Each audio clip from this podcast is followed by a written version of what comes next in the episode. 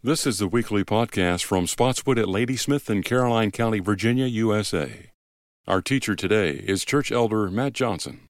Good morning, church. Uh, it's it's my pleasure that uh, I get to open up God's Word with you this morning and uh, look at the Scriptures to see what God has to teach us. And um, I will tell you that uh, preparing to preach to a camera is is one of those things that you, you never think or prepare for or um, you long for because I think it's just missing that that crucial aspect of just being able to see you all face to face and to engage with you to to hear what's going on in your life and to as, as we're opening up God's word to really uh, know that you're there with us together. And I can say on behalf of all the elders that we long for the time when we get to uh, see you all face to face and engage uh, in a in a corporate setting for worship. And and I'm praying that even as we engage virtually this morning, that we can you know remember what a joy it is when we are together where we can hear each other uh, singing praise to god to, to to listen to each other's stories and what's going on in our life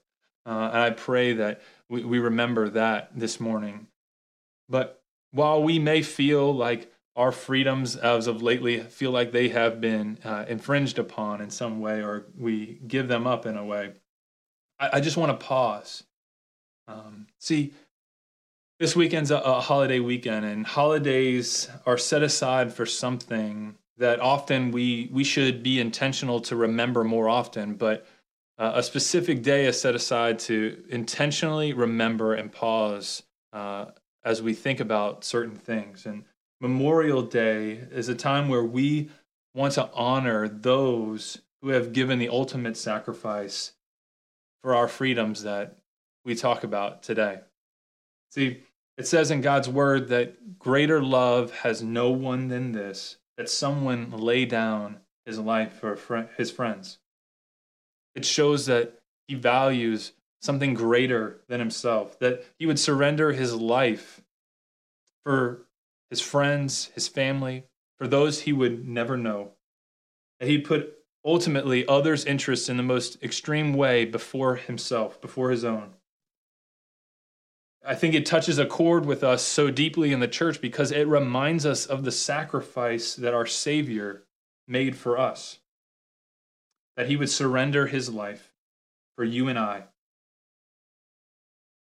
So for those of you that have loved ones, family, friends that have given that ultimate sacrifice, we mourn with you and we never forget the costly sacrifice and the costly price of freedom. All of us have become all too familiar these past few months with the impacts of disease. We've gone uh, to great lengths, each of us in our own way, to think of our neighbors and put their interests before ourselves, uh, to, to honor those that are in authority over us. Um, but even apart from the pandemic, most of us likely have faced the devastating impacts of disease. I mean, all of us are just one phone call away from getting that devastating news from the doctor that would change our lives forever. I mean, this past week, we lost Ravi Zacharias, a, a great partner in the gospel to disease. Ravi gave his life to the area of apologetics, the defense of the Christian faith. Ravi was utterly convinced that Christianity, unlike any other worldview or religion, answered life's biggest questions the best. He was having back surgery when they found a tumor in his back, and it had been causing him extreme back pain for, for a while. But then over the course of two months, that tumor took his life. Disease is an ugly thing, and all of us have felt the effects of it today. Today, I want to I want to look at a passage where we'll see Jesus' authority over disease, but hopefully, I also want to show us that Jesus is one that has absolute authority over all things. If you have your Bibles with you, or your tablet or your phone, I'd love for you to open up uh, to Matthew 8. And, and we're going to focus on verses 1 through 17. And we're going to have the scripture on the screen. But I'd love for us, and I'd encourage you to, to read out loud at home. Uh, there's something very special about hearing God's word read aloud and to read it out loud uh, as a family or those that you're with. So we're going to start in verse 1 and then we're going to read all the way through uh, to verse 17. Now it says in verse 1 When he came down from the mountain, great crowds followed him. And behold, a leper came to him and knelt before him, saying, Lord, if you will, you can make me clean. And Jesus stretched out his hand and touched him, saying, I will. Be clean. And immediately his leprosy was cleansed. And Jesus said to him, See that you say nothing to anyone, but go, show yourself to the priest, and offer the gift that Moses commanded, for a proof to them. When he had entered Capernaum, a centurion came forward to him, appealing to him, Lord, my servant is lying paralyzed at home, suffering terribly. And he said to him, I will come and heal him. But the centurion replied, Lord, I'm not worthy to have you come under my roof. But only say the word, and my servant will be healed. For I too am a man under authority, with soldiers under me.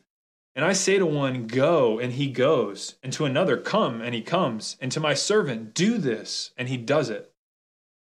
When Jesus heard this, he marveled and said, though, to, said to those that followed him, Truly I tell you, with no one in Israel have I found such faith. I tell you, many will come from east and west and recline at table with Abraham, Isaac, and Jacob in the kingdom of heaven while the sons of the kingdom will be thrown into the outer darkness. In that place there will be weeping and gnashing of teeth. And to the centurion, Jesus said, Go, let it be done for you as you believed. And the servant was healed at that very moment. And when Jesus entered Peter's house, he saw his mother in law lying sick with a fever. He touched her hand, and the fever left her, and she rose and began to serve him. That evening they brought to him many who were oppressed by demons, and he cast out the spirits with a word and healed all who were sick. This was to fulfill what was spoken by the prophet Isaiah. He took our illnesses and bore our diseases. Pray with me. God, you have all authority. You have all power. And you have given the ultimate sacrifice and everything you do is linked to the beauty of your work on the cross. I pray this morning that we would fix our eyes on you as a church, that you would you would turn our worry about the current state of affairs into worship of you. And that someone who is hearing this might might see you and be confronted by the authority of Jesus and surrender to you as Lord, even now this morning. God, we love you and we trust you, and it's your name we pray. Amen. If you like to title things, I'd title this sermon The Authority of Jesus. But my big idea for you all is this Jesus' absolute authority beckons our allegiance. Not too long ago, we went through a series called The Upside Down Kingdom, where we investigated what kingdom life looks like. And specifically, we looked at the Beatitudes uh, and Jesus' famous Sermon on the Mount. In fact, that entire sermon, which spans from chapters 5 to 7 of Matthew's Gospel, is all about what does kingdom life look like? I mean, but Jesus didn't just teach and explain, he, he taught in a very unique way. He taught as one with authority. Throughout his sermon, you hear him say, You have heard it said, but I say to you. Or he says, Truly, truly, I say to you, almost validating and saying, This is absolutely true, what, I'm, what you're about to hear from my mouth. And at the end of his sermon, it says, The crowds were astonished at his teaching because he spoke as one with authority and not as the scribes. And this theme of authority is important in Matthew's gospel, and, and we'll see him highlighted throughout. And, and that's one of the things we're going to look at here today. See, here in chapter 8 and also in chapter 9, they're this very unique unit in Matthew's gospel. He arranges various miracles in order to demonstrate to us something about the authority of Jesus. Now, we're going to focus today on Jesus' authority over disease in chapter 8. But my desire is for you to not walk away just in awe of Jesus' power to heal, but the authority of the healer. In this first section, in the first four verses, we see that Jesus has the authority to heal the unclean. Verse 1 starts when he when he came down the mountain, great crowds followed him. See, Matthew's established that Jesus is a great teacher, and his fame was spreading throughout all the region. But Jesus taught with authority, and now he wants to show how Jesus demonstrates his authority. See, the crowds weren't just going to be witnesses to his words, they were going to be witnesses to his deeds. Matthew is showing us that Jesus was the real deal, like both in word and deed. He talked the talk and he walked the walk. And as he's coming down the mountain, something very odd happens. A leper approaches him. Like everything about a leper approaching Jesus amidst the crowd is very awkward and unacceptable in Jewish culture. See, a leper was likely someone that would have what we know today as Hansen's disease. Their nerves would go numb, their flesh would have sores, they would be easily prone to infection, and in advanced cases like their their limbs would decay and fall off. And from the book of leviticus lepers were seen as ceremonially unclean. And they would have to shout unclean unclean as they approached someone from a way off so that that person would know not to get too close. It was the levitical approach to social distancing in a way they lived outside society in their own colonies. They were outcasts. Lepers were untouchables. They were avoided at all costs. And their disease caused them to be cut off from the ones they love. But notice how he comes to Jesus. He knelt and says, Lord, if you are willing, you can make me clean. See, notice that the attitude of this outcast approaching Jesus is one that Matthew wants us to pay attention to. He acknowledges Jesus as Lord, and he doesn't doubt Jesus' power to heal him, but only he just says, if you're willing. See, he showed great faith in knowing that Jesus had all authority and power to heal his disease. He just pleaded if he was willing to heal him in that moment. Now, there's something worth noting here as well as often we find ourselves praying to God, asking for healing. But there is sometimes a difference in what God can do and what God wills to do. God is sovereign over all things, but it's not always in his will to heal or to fix every scenario or every illness. As believers, we trust what God is capable of doing. We trust in his power, but we submit ourselves with what God wills to do in our life, even if that means sickness, disease, even death. It says in verse 3 Jesus touched the leper, the untouchable leper, someone who had not been touched since he was pronounced unclean. This was a huge social stigma, but and let alone it was a health risk. But notice what happens. Instead of Jesus contracting leprosy, it's almost as if the leper contracts Jesus. And it, it says immediately he was cleansed. See, Jesus had the power over the disease and it and drove it out of him. You know, leprosy is a lot like sin. The results of our sin, even the re- results of other people's sin on us, can leave us feeling unclean, undesirable, outcasts, even. We can feel cut off from the ones that we love. We can feel like parts of our life are numb, decaying, even dead due to the effects of sin. But Jesus has the power to make you clean. Bring back to life parts of you that you thought were dead, unclean, or without hope. See, Jesus turns to the leper and he says, Tell no one. See, Jesus doesn't want to be known as just a simple miracle worker. But Jesus does affirm the Levitical law and sends him on his way to the priest to show proof of being unclean or being clean. It was proof that he had come in contact with the one who had authority to make him clean. from the miracle of the leper, we now turn to Jesus' interaction with the centurion.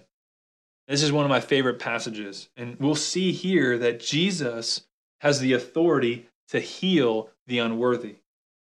Now, we know from history that a centurion was a military officer, typically over a 100 or so men. But as a centurion, he had superior officers over him. He had the tribune over him, and they had a superior officer and a superior officer all the way up until Caesar. Now, Rome occupied Israel and was disdained by the Jewish community because they were a part of the oppressing class. They were the occupying party in their country. But also, it was because they were Gentiles, they weren't Jews. This centurion and his servant both were not, a, not Jews in any way. In Jewish custom, it would have been unacceptable for a Jew to enter into the house of a Gentile, let alone uh, eat with them or spend time with them. They were considered unworthy to be a part of the household of God. When Jesus says he will come and heal him, the centurion is taken aback since he, he knows the customs. And he says, Lord, I'm not worthy to have you enter into my, my house or come under my roof. He knows that he's a Gentile, and it would have been unacceptable for a Jew like Jesus, especially a teacher, a rabbi like him, to come into his house. But something else is going on here. See, the Roman centurion isn't just acknowledging him as a Jew and the social stigma. The Roman centurion is honoring this Jewish teacher as a Lord. The centurion clearly sees Jesus as the, the one has um, authority and power, and he humbles himself. The centurion says, Only say the word, and my servant will be healed. He has faith that Jesus has the power, and he realizes he doesn't even need to risk the social stigma, stigma of him coming to his house he only needs to just speak the word and it'll be it'll be so. And from his work experience, he understands this type of authority all too well. He understands that he has men under under his authority and that he is under authority himself. He he understands the chain of command. See, when he gives a command to one of his soldiers, his soldiers know that he's speaking off behalf of his superior officer. And and that really stems from the authority that's given to him from Rome itself, from Caesar himself. So when this centurion speaks with a command, he's he's he's literally speaking on behalf of Caesar. He represents Caesar himself. And now we shouldn't expect this centurion to to know all of the Old Testament scriptures, but because he didn't grow up in the Jewish community or in a household uh, that study the, the Old Testament scriptures, but he has seen this Jesus. He has heard Jesus teaching and acting and doing wondrous deeds. And he realizes when he sees Jesus that this is one who has authority. He realizes that when Jesus speaks, God speaks. When Jesus acts, God acts. And Jesus marveled not just at the great faith of the centurion to heal, but the insight and respect that he has of Jesus' authority. The centurion knew he was in the presence of one who could do as he wills, and he respect, respected his authority. Now, Jesus follows up his comments with when he says, Many will come from the east and the west. Now, he, he, he's talking about the boundaries of Israel and implying that those that would come to recline at the table would be Gentiles. They will be the ones that feast with Jesus on the last day. And now he, he contrasts that with the sons of the kingdom, those who are Jews, those who grew up in the household of God, those who grew up with God's word, have an understanding of its teaching. But they had this religious system that was built all around it. But and they were a part of God's chosen people, but they had no, uh, they were not submitting to the authority of Jesus. They didn't see the scriptures that pointed all to Jesus and then recognizing Jesus for who he is and who he. So the point Jesus is making is not that is that heritage or family or your religious upbringing isn't what saves you. It's your faith. It's, it's who you've placed your faith in that is characterized by humility instead of arrogant entitlement.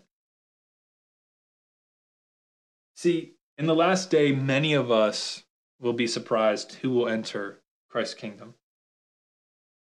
Jesus affirms this at the end of the Sermon on the Mount, you know, when he talks about, he says in verse chapter 7, verses uh, 22, on that day many will say to me, Lord, Lord, did we not prophesy in your name, cast out demons in your name, and do mighty works in your name?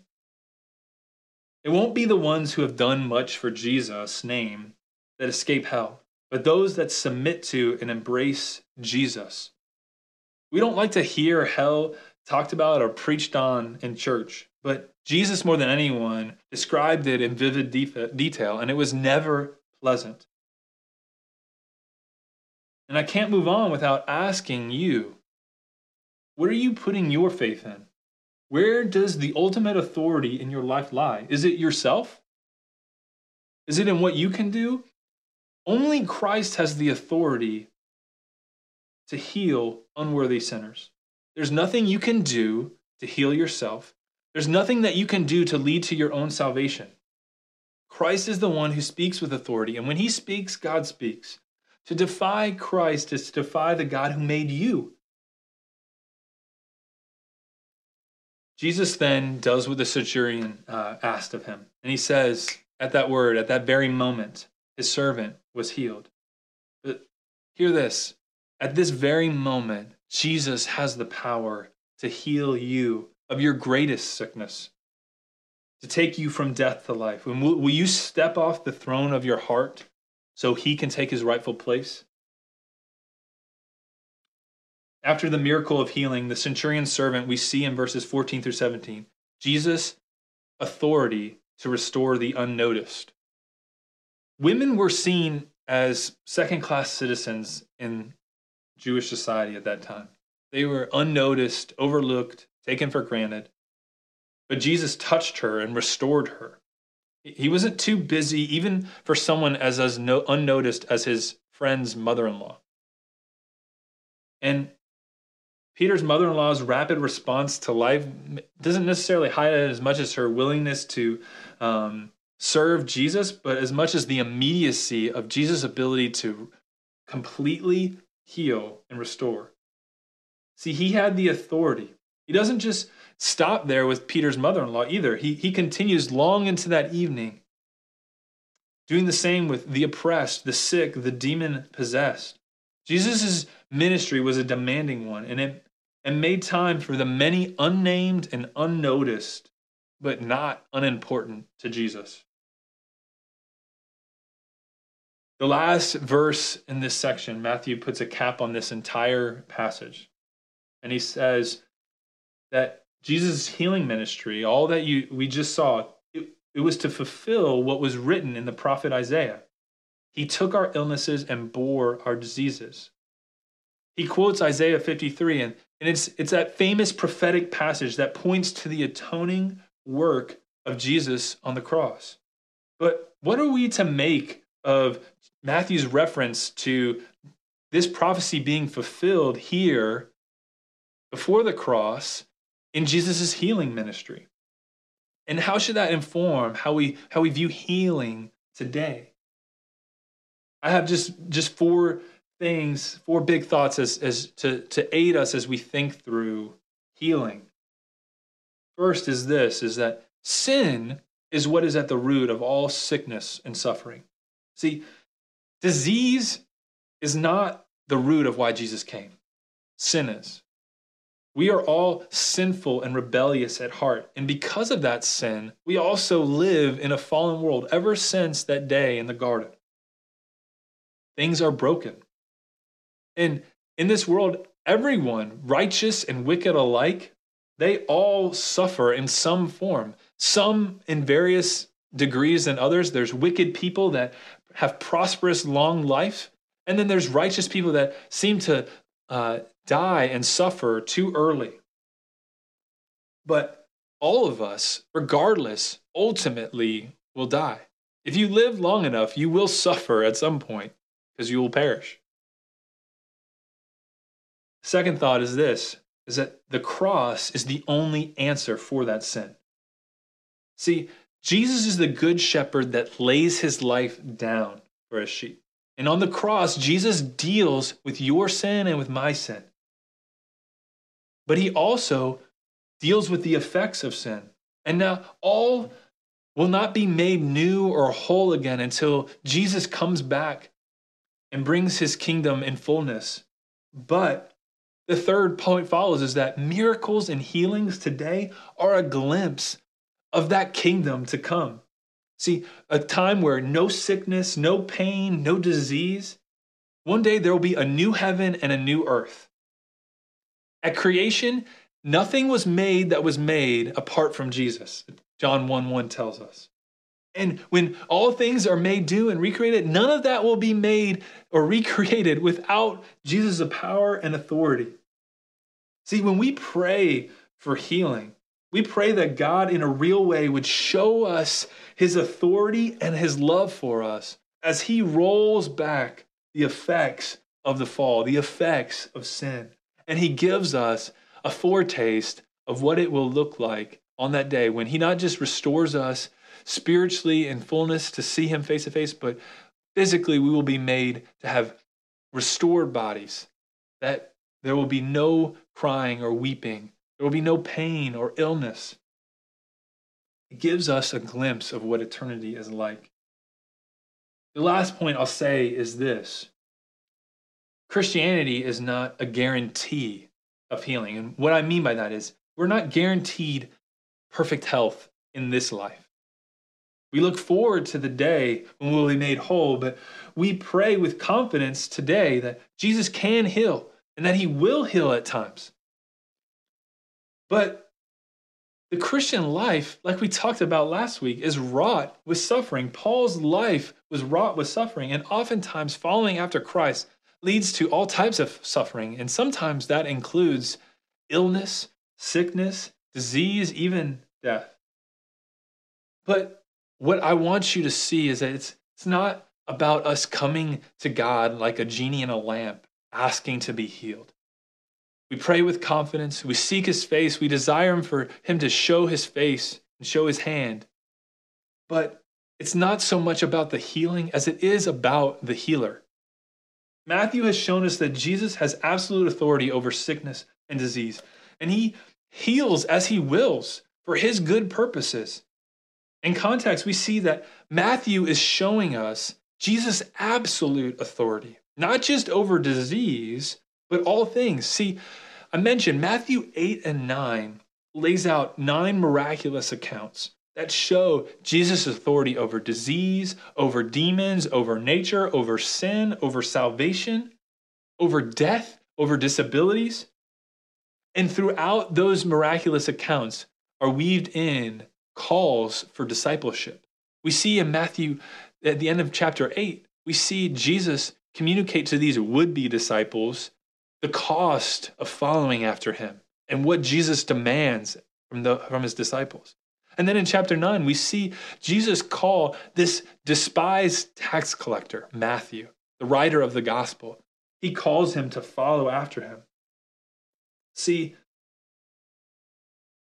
he also, Matthew shows us that it's not just the authority that Jesus has to beckon us to come follow him, but also the heart behind the one who has all authority. See, he's the one that gave himself up for us on the cross. He's the one that went after the unclean, the unworthy, the unnoticed. The one who works miracles and heals for his glory, but also for our good because he loves us. He loves to show himself. We should not be coming Jesus merely to just get physical healing. We should come to him because he is the healer. We shouldn't just come to him because he can calm the storm, but because the one who has authority over the storm is in the boat with us. See, no matter how long disease and sickness last in this life, or how long storms or seasons of suffering last in our life, we know that Jesus is with us. We come to Jesus because he beckons us and he has absolute authority. Our role is to be like the leper, to be like the centurion, to put our faith in the one who is willing and able. So, my big question for you is this Where does your allegiance lie? Where does your allegiance lie? Sin's effects are far reaching. It doesn't we don't have to look far to see see them. We see them in sickness and disease. Will you trust him though with the sickness inside you? That he can make you clean? Will you humbly submit to his authority? Will you look to the promised one who came and died on the cross for your sin and for my sin? I want to leave you with this quote from Ravi Zacharias. It says, he said this Jesus describes your heart. He provides for your malady. He equips you in suffering. He puts meaning in every moment in history and he conquers death through the resurrection from the grave. Surrender to him. Love him. Follow him. Serve him. Live for him. And take his message wherever you go. Heavenly Father God, you are good. God, and I pray that you will move in a mighty way. God, that we would see you as one who has authority over all things in our life, God, authority in our sickness and diseases. But God, that we would see and behold you, God, that we would submit to you, we would trust you, that we would rest in you and what you are capable of and what your will is for our life, God. I pray for our people, God, that you would that you would bless them and keep them. God, make your face shine upon them during this season. God, that they would know that, that the one who has all authority loves them deeply, God, no matter how they feel of being unworthy or unnoticed or unclean due to the effects of sin, that you have the authority to make them clean, to heal them, to, to address all of their malady, God, to give them purpose and a hope. God, we trust you this morning.